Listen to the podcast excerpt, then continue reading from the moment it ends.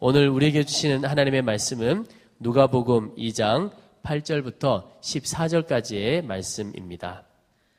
그 지역의 목자들이 밤에 밖에서 자기 양떼를 지키더니 주의 사자가 곁에 서고 주의 영광이 그들을 두루 비춤해 크게 무서워하는지라. 천사가 이르되 무서워하지 말라. 보라 내가 온 백성에게 미칠 큰 기쁨의 좋은 소식을 너희에게 전하노라 오늘 다윗의 동네에 너희를 위하여 구주가 나셨으니 곧 그리스도 주시니라 너희가 가서 강보에 쌓여 구유에 누여 있는 아기를 보리니 이것이 너희에게 표적이니라 하더니 호련히 수많은 천군이 그 천사들과 함께 하나님을 찬송하여 이르되 지극히 높은 곳에서는 하나님께 영광이요 땅에서는 하나님이 기뻐하신 사람들 중에 평화로다 하니라. 아, 20년쯤 된 것 같습니다. 아, 한국 교회가 새벽 기도로 크게 부흥이 일어나는 것 때문에 미국 교회에서 한국으로 어, 새벽 기도 구경하러 목사님들이 오신 적이 있었습니다. 그러다가 미국 안에 새로운 부흥이 일어나는 소식이 들렸습니다. 그래서 한국 목사님들이 젊은 목사님들이 중심이 돼서 미국에서 다시 일어나고 있는 그 부흥의 현장을 보려고 갈 때 저도 그때 같이 가게 되었습니다. 그래서 미국에서 아, 새로 도시들마다 큰 부흥들이 일어나는 현장을 둘러보다가 시카고에를 갔는데 아, 시카고의 어느 교회를 가게 됐습니다. 근데 그 교회는 한때는 시카고에서 제일 큰 교회로 부흥이 되었다가 지금은 아주 쇠퇴한 그런 교회를 그 일정 중에 유일하게 부흥이 떠난 다음에 교회를 어, 보러 가게 되었어요. 건물이 워낙 크니까 아마 어, 구경 삼아도 일정에 넣어준 모양입니다.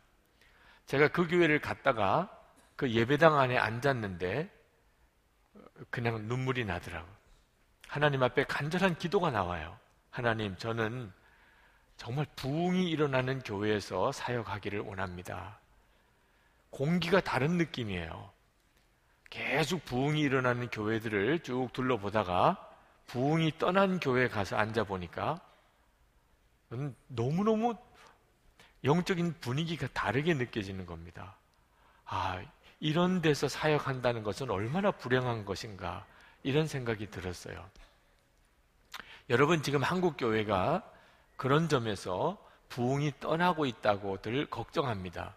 그런 현상들이 많이 있습니다. 정말 지금은 기도해야 될 때입니다. 기도할 수 있는 여건 탓할 때가 아니고 정말 기도해야 될 때입니다.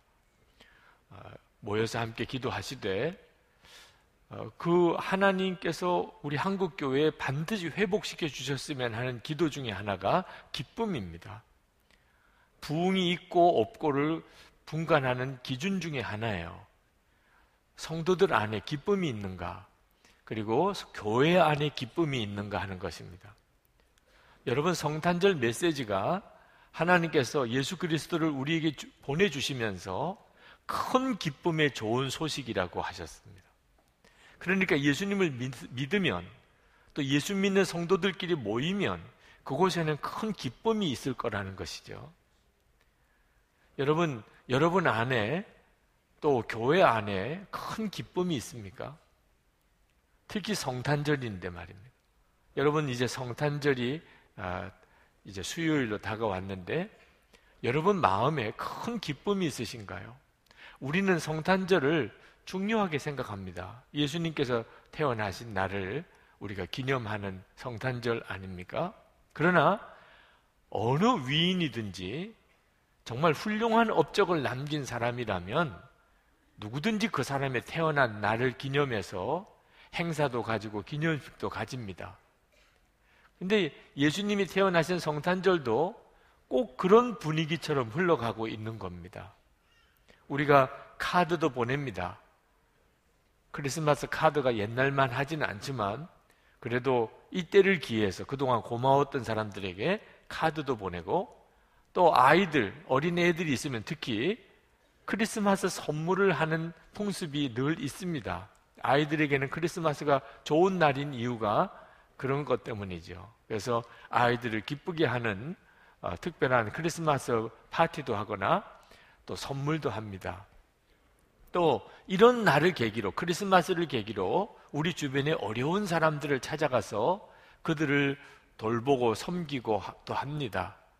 그럴 때 마음의 감동도 되죠. 아, 성탄절을 내가 잘 보냈다. 흐뭇한 마음도 들기도 합니다. 그런데 기쁨이 있으신가요? 그 모든 일이 내 마음에서 일어나는 큰 기쁨 때문에 그렇게 하는 것인가요? 카드도 보내고 또 크리스마스 선물도 아이들에게 주고 또 어려운 이웃도 찾아보기는 하지만 정작 내 마음에 큰 기쁨이 없는 경우에는 얘는 문제가 생긴 거죠. 여러분, 여러분의 마음에 한번 점검해 보십시오. 성탄절이 정말 기쁘신지. 그래서 성탄절 절기가 되면 꼭 성도들에게 아, 마음에 정말 마음이 기쁘신지 하는 것을 한번 점검해 볼 시간을 갖습니다. 여러분, 아, 나이가 들었기 때문에 내가 크리스마스의 기쁨이 없어진 건가? 그렇지 않습니다. 여러분이 크리스마스인데도 성탄절이 되었는데도 마음이 기쁨이 없는 것은 예수님과 인격적이고 친밀한 관계가 없기 때문입니다. 여러분 이번 24일 저녁 성탄 전야 행사 때 오실 겁니까? 굉장히 당황해 하시는 분들이 계실 것 같습니다. 네. 전혀 생각을 안 했어요. 24일 밤에 교회 온다는 생각을 전혀 스케줄에 넣지를 않으신 분들이 있으실 겁니다. 제가 해마다 보니까 한 5분의 1 정도쯤 되시는 교우들이 오시는 것 같아요. 그러니까 한 5분의 4 정도는 24일 밤에 교회 와야 될 이유를 모르시는 거죠. 네. 여러분, 이번 성탄절 예배 수요일인데 그날 오실 겁니까?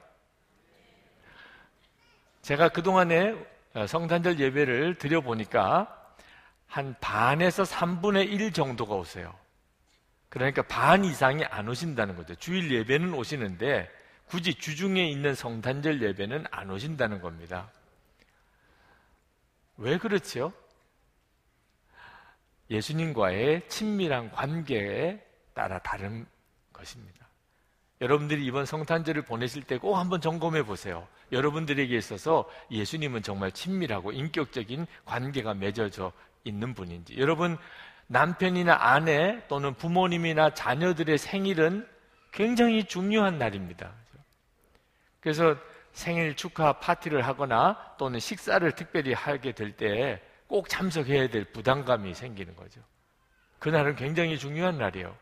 여러분 성탄절이 중요해요. 가족 생일이 중요해요. 정답 찾기로 하면 성탄절인데 현실적으로는 가족 생일이 중요해요. 이유는 가족들은 같이 사는데 예수님은 같이 안 사니까. 이유는 단 하나 그겁니다. 예수님은 같이 사니까 생일 챙기지 않으면 내내 힘듭니다, 관계가. 예수님은 같이 사는 관계가 아닌 사람인 경우에는 24일 아, 저녁에 왜 옵니까? 주일 예배 드렸으면 됐지 뭐. 뭐 시간이 바쁘면 크리스마스 예배도 못 오는 거죠. 뭐. 여러분 광복절 그날 친척 결혼식이 있어요. 그러면 광복절 기념식 갑니까? 친척 결혼식 없어도 안 갑니다. 광복절 기념식은. 근데 친척 결혼식은 무슨 일이 있어도 가야 돼요. 왜? 인간관계 때문에. 그날 안 가면 친척 사이에 완전히 따돌림 당하게 되니까. 여러분, 성탄절이 기쁘신가 하는 것에 대한 질문은 근본적으로 내가 예수님과 정말 친밀하고 인격적인 교제를 가지고 있는가에 대한 질문입니다. 정말 달라요. 저는 한때 성탄절 기쁜 걸 몰랐어요. 제가 목사니까 성탄절을 그렇게 잘 챙기는 거지. 만약에 내가 목사가 아니라도 성탄절을 이렇게 준비했을까? 그런 생각이 들었어요. 성탄절은 목사에게는 굉장히 피곤한 날이기도 합니다. 근데 예수 그리스도를 인격적으로 알고 그 눈이 뜨이고 난 다음에 24시간 주님을 바라보는 삶이 되면서 성탄절은 완전히 다른 의미가 되었어요. 성탄절은 어떤 예배나 행사가 아니고 그것은 정말 예수님과 함께하는 기쁜 날이 되었습니다. 저는 그 제게 일어난 이 놀라운 변화가 여러분에게도 있기를 원하는 것입니다. 열쇠는 핵심은 예수님과의 인격적인 관계가 눈이 뜨이는 것입니다. 많은 그리스도인들이 예수님을 믿지만 예수님과 인격적인 관계가 맺어졌느냐, 예수님과 친밀한 관계를 맺고 사느냐고 질문하면 당황해하고 자신 없어 합니다. 인격적인 관계라는 것은 아브라함이 하나님을 만난 것처럼 모세가 하나님을 만난 것처럼 그렇게 하나님을 개인적으로 만난 거예요. 나도 하나님께 기도하지만 하나님께서 내게 말씀하시는 것을 내게 말씀하시는 것을 내게 듣는 거예요. 여러분은 예수님과 그런 관계십니까? 많은 분들이 아니라고 대답합니다. 저는 예수님을 믿고 교회를 이렇게 다니지만 저는 예수님을 그렇게 만나고 예수님과 그렇게 인격적이고 친밀한 교제를 나누는 것에 대해서는 저는 영 자신이 없습니다. 저는 확신이 없습니다. 그런 분들이 많습니다. 오늘 여러분들에게 그 말씀을 꼭 드리고 싶은 것이 예수를 믿으셨다면 예수님과 인격적인 관계가 없이 예수를 믿을 수가 없다는 점이에요. 저는 이 자리에 계신 분 중에 아마 혹 어떤 분이 있을지 모르겠지만 거의 대부분은 다 예수님과 인격적인 관계를 맺고 지금까지 오신 거예요. 본인만 그걸 깨닫지 못하고 있는 것입니다. 예수 그리스도께서 이 땅에 오실 때 하나님께서 그것을 목자들에게 들판에서 밤에 양을 치던 목동들에게 그 사실을 알려주셨어요. 오늘 8절 말씀에 보면 그 지역의 목자들이 밤에 밖에서 자기 양떼를 지키더니 주의 사자가 곁에 서고 주의 영광이 그들을 두루 비침에 크게 무서워하는지라. 여러분 하나님께서 예수 그리스도를 이 땅에 보내실 때 이 소식을 누군가에게 알려야만 됐다면 아마 상식적으로 생각하면 왕들이나 또는 귀족들이나 학자들이나 하여튼 종교 지도자들이나 그 사회에 지도층에 있는 사람들에게 이 사실을 알리는 게 당연한 논리가 아니겠어요? 그래야 지도층에 있는 사람들이 어느 사회나 형성이 되어 있습니다. 그러면 그들에게 이 중요한 소식을 알려서 그들이 다른 사람들에게 전하게 해야 무리가 없이 이 소식이 전해지는 거죠. 그런데 하나님께서 택하시기를 목자들을 택하셨어요. 우리가 생각할 때는 목자들이 아주 좋은 이미지로 우리가 아, 목자들을 생각합니다. 우리는 예수님이 선한 목자라고 그러고 또 양들도 아주 참 착한 양들이고 어, 그런 양을 치는 목자도 아주 참 좋은 사람들이라는 이미지가 우리에게는 있지만 실제로 그 당시 때 목자는 아주 천한 사람들이었습니다. 성격도 거칠고 낮과 밤을 짐승들하고 같이 지내는 사람들입니다. 노숙하고 그래서 배운 것도 별로 없는 사람들이고 그리고 말이나 어떤 예의나 교양 같은 것들은 거의 갖추지 못한 사람들이고 좀 거칠어서 싸우기도 잘하고 그리고 도둑질도 잘하고 거짓말도 잘하는 가까이 할 수 없는 부류의 사람들 이런 취급을 받았던 사람들이 목자였고 그 목자들도 스스로를 그렇게 생각했습니다. 그런데 그들에게 하나님의 천사가 나타났어요. 그 목자들 곁엔 하나님의 천사가 나타나서 그들에게 예수 그리스도가 이 땅에 탄생하는 놀라운 소식을 그들에게 전했고 그들의 입으로 소문이 퍼지게 했습니다. 거기는 하나님의 의도가 있었던 거예요. 하나님이 어떻게 하다 보니까 그렇게 하신 게 아닙니다. 하나님의 의도가 10절 말씀에 나옵니다. 천사가 이르되 무서워하지 말라. 보라 내가 온 백성에게 미칠 큰 기쁨의 좋은 소식을 너에게 전하노라. 온 백성에게라고 한 거예요. 온 백성에게. 만약에 예수 그리스도의 탄생이 왕이나 또는 그 사회 지도자들, 종교 지도자들에게 그 복음이 전해지고 그들 중에 아, 예수님이 태어나셨다면 목자들이 자기들에게 큰 기쁨의 소식이 될 뿐으로 예수 그리스도를 그렇게 받아들일 수 있었을까요? 그들은 아마 예수님에 대해서 굉장히 거리감을 느꼈을 겁니다. 하나님께서 왜 굳이 그 목자들을 통하여 이 놀라운 소식이 전해지게 하셨나? 하나님께는 사람을 이렇게 차별해서 보시는 게 없으시다는 겁니다. 누구는 참 지체가 높구나, 누구는 참 교양이 있구나, 누구는 아주 천하구나, 아주 막대 먹었구나. 하나님의 눈에는 그런 구분이 없다는 거예요. 혹시 오늘 이 자리에 계신 분들 중에 인격적으로 예수님과 교제한다.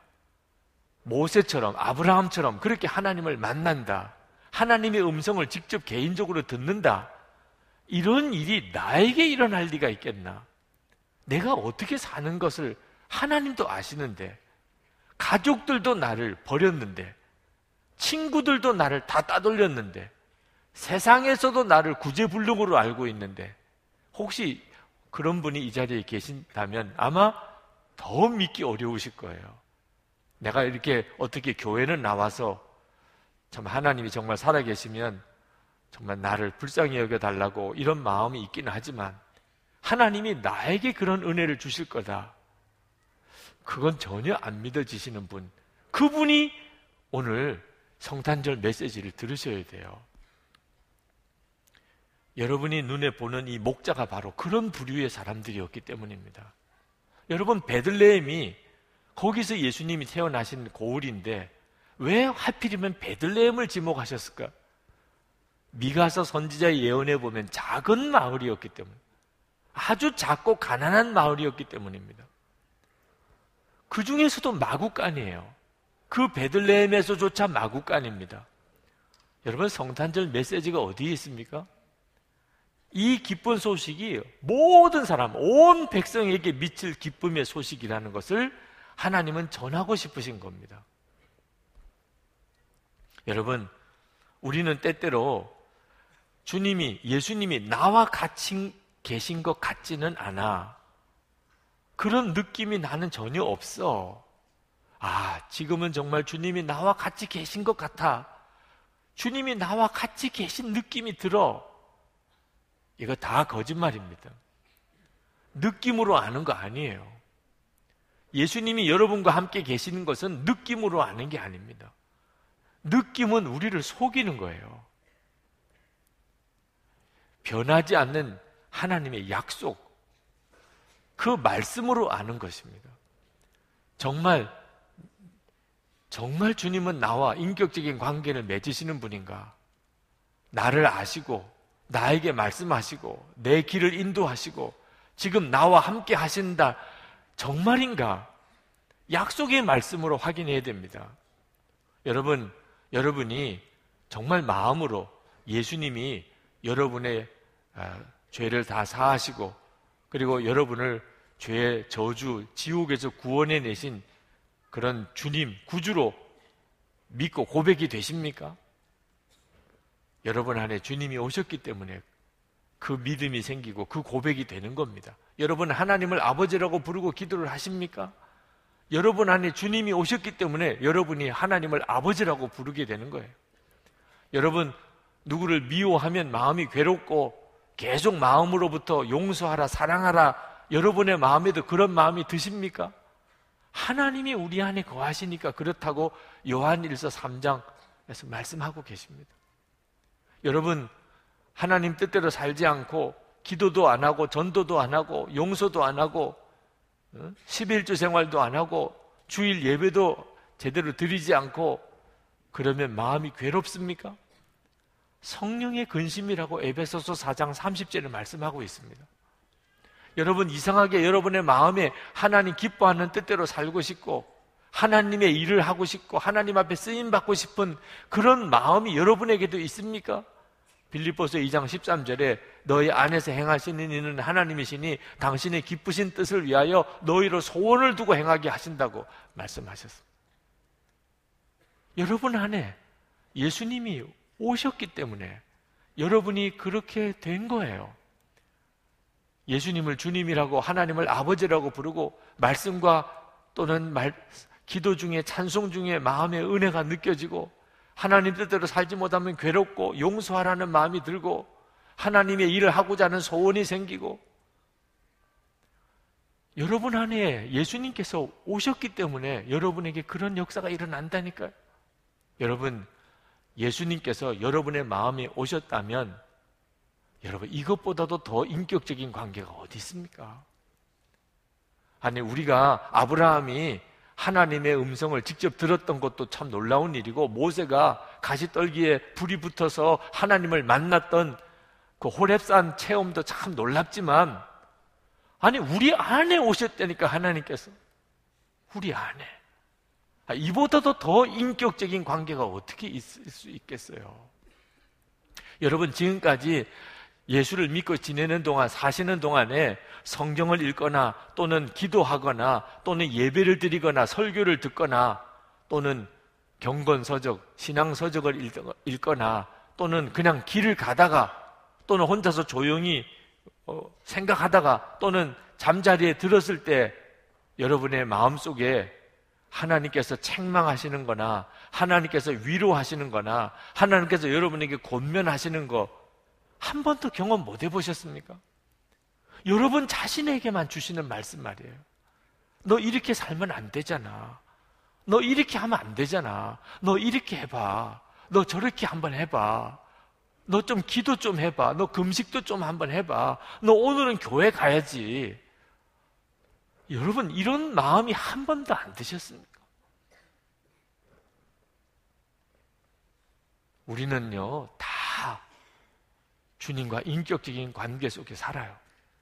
그래서 여기까지 지금 이렇게 온 거예요, 우리가. 하나님과 인격적인 관계가 없이 신앙생활 한 사람은 제가 보기에는 거의 없더라고요.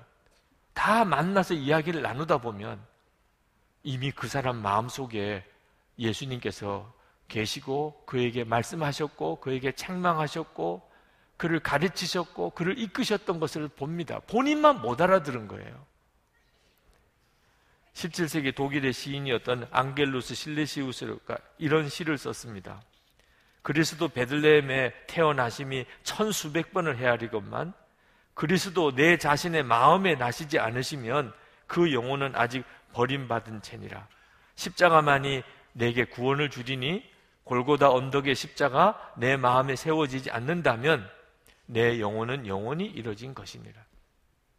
여러분, 예수님께서 베들레헴의 해마다 어, 태어나심을 우리가 기념하는 성탄절을 갔습니다. 그러나 내 마음에 예수님이 태어나지 않으시면 내 영혼은 버림받은 상태다. 근데 여러분, 여러분의 마음이 예수님이 태어나셨습니까? 정말 여러분의 마음이 예수님이 임하셨습니까? 이제 여러분이 대답하시고 고백하셔야 됩니다. 나도 예수님과 인격적인 내 마음에 오셨어요. 하나님이 세상을 사랑하셔서 독생자를 주셨다는 말씀이 얼마나 귀한 말씀입니까? 그러나 나를 사랑하셔서 내 마음에 오셨다는 믿음은 또 다른 믿음입니다. 여러분, 여러분의 큰 기쁨의 좋은 소식이 여러분의 정말 있습니까? 여러분 안에 오신 주님이세요. 여러분에게 이미 여러분의 마음의 성탄절이 이루어졌어요. 그 점을 주목해 보셔야 됩니다. 안타까운 것은 많은 그리스도인들이 이처럼 예수님이 분명히 그 마음에 계시고 그에게 말씀하시고 역사하시는데도 본인은 나는 인격적인 주님과의 관계를 아직도 모른다. 나는 주님과 친밀함을 아직도 모른다고. 그리고 영적으로 이렇게 무너진 상태에서 시간을 허송하고 있는 겁니다. 우리에게 세월이 그렇게 오래 있지 않습니다. 주님과의 친밀함을 교제할 수 있는 이 놀라운 축복의 시간을 그렇게 허비할 수 있는 여유가 우리에게는 없어요. 저에게 메일을 보내주시는 분들이 여러분이 많으시지만 어느 권사님, 다른 교회 다니시는 어느 권사님 한 분이 제게 메일을 보내주셨어요. 친한 교우 한 분이 목사님 설교를 권하여 출퇴근 시간을 이용하여 듣다가 주체할 수 없는 눈물을 많이 흘렸으며 출근 시간이 아니면 당장이라도 기도원에 올라가서 실컷 울면서 기도하고 싶었던 적이 여러 번 있었습니다.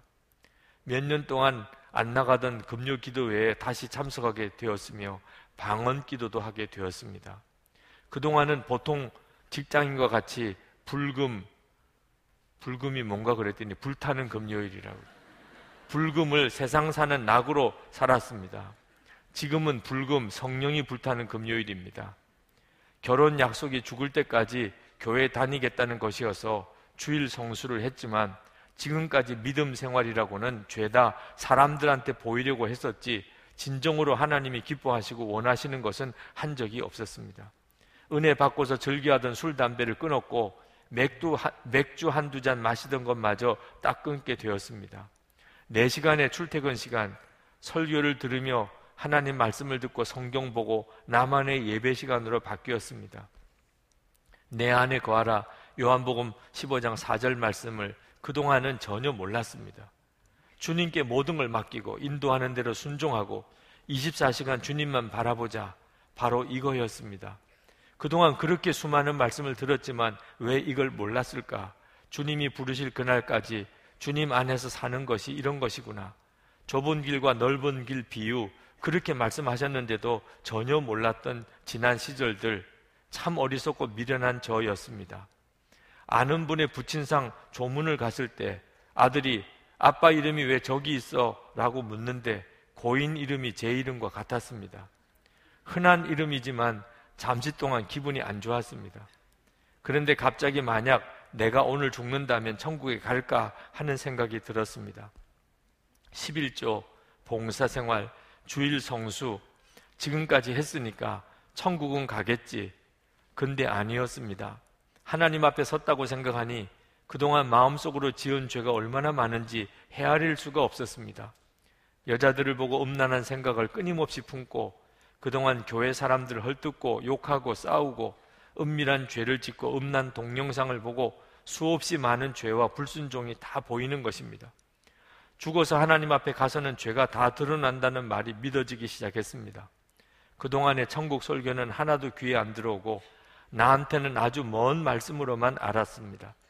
이제 컴퓨터 안에 있는 음란 동영상 싹 지웠습니다. 주님이 내 안에 계신다고 생각하니 부끄러웠습니다. 스마트폰 게임도 싹 지우고 밤늦게 TV 시청 안 하고 여태껏 하나님이 싫어하는 것만 했습니다. 이 정도쯤은 누리고 살아야지 하는 마음이 많았습니다.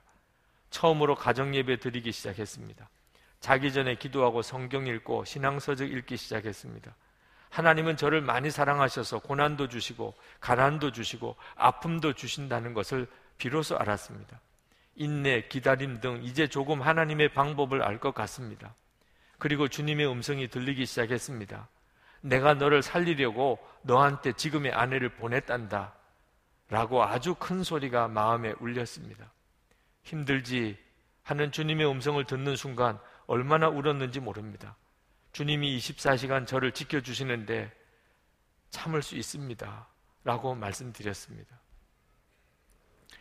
여러분, 이 권사님의 이야기가 그렇게 낯선 이야기이십니까? 우리에게도 계속 주님이 그렇게 역사하시는 거 아닙니까? 여러분, 성탄절을 맞아서 우리가 점검해 보아야 될 것이 나는 얼마나 주님과 인격적으로 친밀한 건 삶을 살고 있는가 하는 것이죠. 우리에게 있어서 성탄절은 기념일이 아닙니다. 지금 내 안에 계시고 그리고 나의 생명 주님, 나의 왕이신 그 예수님의 탄생일입니다. 성탄절은 예수님과 함께하는 가장 아름다운 날입니다. 여러분들을 정말 진심으로 24일 저녁 또 성탄절 예배 때 여러분을 초청합니다. 이 날은 우리 주님과 여러분 사이의 관계에 있어서 매우 중요한 날입니다. 만약에 여러분이 성탄절에 기쁨이 없다면 반드시 여러분의 마음을 한번 점검해 보셔야 됩니다. 여러분, 예수님께서 왜 마구간에 나셨지요? 빈방이 없어서 그랬잖아요. 그 베들레헴에 호적 신고하느라고 전국에서 사람들이 몰려드는 바람에 예수님이 이 잉태된 예수님이 이렇게 출산을 할 방을 마련하지 못했습니다. 근데 우리 마음방이 그와 꼭 같습니다. 예수님이 여러분 한 주간 동안 생활 중에 얼마나 많이 생각하셨습니까? 얼마나 여러분의 마음 속에 예수님이 자리 잡으셨습니까? 복잡한 일, 바쁜 일, 이렇게 먹고 사는데 매여가지고 정신없이 살다가 보니 예수님 생각 못하고 예수님 마음에 계신 거 전혀 느껴보지도 못하고 그렇게 살았다면 계시록 3장 20절에 라우디게아 교회 성도들처럼 예수님은 마음 바깥에서 서서 우리 마음을 두드리고만 계시는 형국입니다. 그래서 24시간 예수님을 바라보시는 일을 해보시자는 거예요. 여러분 한번 해보세요. 24시간 예수님을 바라보는 일을 한번 시도해 보세요. 성탄절만 기쁜 게 아닙니다. 분명히 주님이 약속하셨어요. 큰 기쁨의 좋은 소식이라고. 우리 삶 전체가 기쁨이 새로워집니다. 예수님 때문이에요. 예수님과 함께 산다는 것을 내가 눈뜨기 시작하면서부터예요. 여러분, 우리 어머니들이 출산의 고통이 가장 크다고 하면서도 왜 둘씩, 셋씩 낳습니까? 아기 낳을 때는 너무 힘들어서 기억력을 상실해서 그렇습니까? 아기 낳아 기르는 기쁨이 더 크니까 출산의 고통보다 아기를 낳아 기르는 기쁨이 더 크니까 둘 낳고 셋 낳고 하는 거죠. 예수님과 동행해서 사는 삶이 결코 쉽지만은 않습니다. 때때로 정말 십자가 지는 길이고 고난인 줄 알면서도 가야 되는 길이고 어떤 때는 순교도 가고 해야 되는 길입니다. 그런데도 주님과 동행하는 기쁨이 얼마나 크면 그 길을 갈까요? 우리가 음식을 하나 먹어도 매운 뜨거운 음식을 먹으면서 아, 맵다, 아, 뜨겁다 하면서도 그런데 맛있다. 그러면서 음식도 그렇게 먹는데 말입니다. 예수님과 동행하는 삶이 아, 힘들다. 그러면서도 그런데 재밌어. 이렇게 되는 거죠. 핵심의 열쇠는 예수님과 인격적인 관계의 눈이 열리는 것입니다. 주님을 아는 눈이 뜨이는 것이에요. 나를 알고 계시고 지금 내 마음에 오셨습니다. 초등학교 다닐 때 내내 불황아들과 어울려 다니면서 부모 속썩이고 선생님 속썩이고 정말 어린 아이지만 깡패같이 그렇게 살았던 아이가 중학교 올라가서 친척분이 고모 되시는 분이 집에 오셨어요. 오셔서 기도를 많이 하시는 그분이 식구들을 위해서 다 기도를 해주시는데 예언 기도를 다 해주시는 겁니다.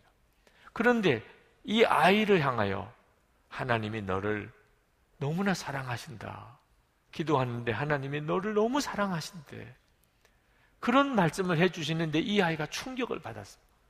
그리고는 교회로 쫓아갔습니다. 교회까지 막 한 걸음에 달려갔어요. 아무도 없는 큰 예배당 맨 앞자리에 앉아서 이 아이가 울면서 하나님께 물었습니다. 하나님, 저 아세요? 정말 하나님 저 사랑하세요? 왜 나 사랑하세요? 그 아이로서는 엄청난 충격이었어요. 하나님이 나를 아시고 나를 사랑하신데 나는 엄마에게도 사랑을 받지 못하고 선생님으로부터 사랑받지 못하는데 어째 하나님이 나를 사랑하실까? 그렇게 그 예배당에서 울고 아이가 달라져 버렸습니다. 완전히 사람이 다른 아이가 됐어요. 하나님이 나를 아시고 사랑하신다는 그 메시지 때문에. 그리고 커서 훌륭한 목사님이 되셨어요. 용인에 가면 목양 감리교회라고 큰 교회가 있습니다. 그 담임 목사님이세요. 오늘 우리도 한번 하나님께 기도할 필요가 있습니다. 세상을 이처럼 사랑하사 독생자를 주셨다고 분명히 말씀하셨잖아요. 하나님, 저 사랑하시나요? 왜 저를 사랑하시나요? 하나님 저를 아시나요? 왜 제 마음에 오셨나요? 하나님은 반드시 여러분에게 답을 주십니다. 큰 기쁨의 소식이에요. 여러분의 삶 전체를 기쁨으로 바꾸어 내실 분이 여러분과 함께 계시는 주님이십니다. 이번 성탄절은 정말 여러분에게 놀라운 기쁨의 날이 되기를 축복합니다. 이 시간 기도합시다. 여러분, 하나님, 저를 만나 주십시오. 성탄절의 주인공이신 예수님, 제가 주님의 태어나신 날이 내 마음의 기쁨이 되 이런 역사가 제게 일어나게 되기를 원합니다. 주님 저를 기억하시고 저를 사랑하시고 제 안에 오셨다고 분명히 말씀하셨고 지금 제가 이 자리에 있습니다. 주님 저에게 더 역사해 주세요. 제 눈을 더 열어 주세요. 기도합시다. 은혜와 사랑이 충만하신 하나님, 놀라우신 하나님의 은혜를 감사합니다. 오늘도 주님 사랑하는 성도들의 심정 가운데 임하여 주시고 말씀하시고 하나님의 충만하신 주님의 은혜를 더 부어 주시기를 원합니다. 사모하며 하나님 갈망하는 하나님 소원하는 하나님 우리의 마음을 주여 받으소서 아버지 하나님 종은 주님의 역사하심을 믿습니다. 주님은 분명하게 우리를 사랑하시고 우리와 함께 계시고 주님 역사하시는 주님이십니다. 하나님 말씀하십시오. 주님 마음을 만져주십시오. 하나님 주님께로 온전히 향할 수 있게 원합니다. 성탄절의 그 기쁨 주님과 함께하는 가장 아름다운 날 하나님 성도들에게 누리게 해주시기를 원합니다. 주님과 동행하는 새로운 삶을 살게 하시고 하나님의 역사와 그 영광을 드러내는 삶을 살게 하여 주시기를 원합니다. 하나님 이 나라와 하나님 이 민족 가운데 하나님의 새 부흥을 주시기 위하여 성도들의 심령의 부흥을 일으키시기를 원합니다. 하나님 각자 각자 한 사람 한 사람 하나님 주님을 만난 기쁨으로 모인 온 교회 안에 하나님의 약속하신 기쁨 이 넘치게 하여 주시옵소서. 주님 감사합니다. 아버지 하나님 약속하시고 그 약속을 반드시 이루시는 하나님이심을 믿습니다. 온 백성에게 미칠 큰 기쁨의 좋은 소식이라고 하셨습니다. 주님, 이 말씀이 예수를 믿는 우리의 심령에 그리고 성도들이 모인 교회 안에 반드시 이루어지는 것을 믿습니다. 주님, 그 역사를 주님의 기뻐하는 뜻대로 이루소서. 오늘도 주님 앞에 나와 예배하며 성탄절을 기다리는 성도들의 심령 가운데 주님 역사하소서. 주 예수님을 바라보는 눈을 열어주심으로 마음의 심령에서부터 뜨겁게 일어나는 기쁨을 하나님 부어주소서. 하나님 한국교회를 새롭게 해주소서. 진정으로 예수 그리스도 안에서 한국교회가 온전하게 일어나게 해주소서. 지금 한국 사회가 말할 수 없이 혼란스럽습니다. 분열과 서로 미움과 증오가 많습니다. 한국 교회가 이 문제를 해결해 낼 수 있게 해주소서. 하나님이 이 나라가 정직하고 하나님 의로운 나라로 설 수 있게 해주시고 그리고 정말 사랑하고 서로 화해하고 하나가 되어지는 놀라운 역사들이 일어나게 해 주옵소서. 성도들 한 사람 한 사람 안에 부흥을 주소서. 한국 교회가 다시 한번 하나님의 부흥을 경험하는 놀라운 은혜를 힘있게 해 주옵소서. 저희들이 전심으로 하나님께 모여 기도하기를 원합니다. 주님, 저희들과 함께 해 주실 줄 믿습니다. 오늘도 하나님 앞에 우리의 전심을 주께 드리며 감사하며 하나님 예물을 봉헌해 드립니다.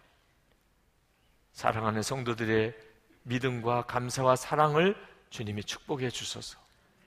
하나님의 살아계심의 증인 되게 하소서. 축복의 통로가 되게 하소서. 오늘도 마음과 심령을 치료하시고 몸에 병든 이들을 주님이 이 시간에 고치소서. 주의 손을 그 환부에 얹으시고 깨끗게 하소서. 가정도 회복시키시고 기업도 다시 일으켜 주셔서 주의 일할 힘이 성도들에게 더욱 있게 하시고 사랑하는 교회와 성도들을 통하여 축복의 통로가 되게 하소서. 북한에 있는 동포들도 속히 주의 복음을 듣게 역사하소서. 주님, 이 민족을 복음 안에 통일시켜 주소서. 세계 열방에 주의 복음이 증거되고 하나님 선교사님들을 축복하시고 오늘도 곳곳에서 특히 핍박받는 지역에 하나님 성도들과 그 교회 위에 성탄의 놀라운 은혜를 부으소서 주님. 주 예수 그리스도 이름으로 간절히 기도합나이다. 아멘.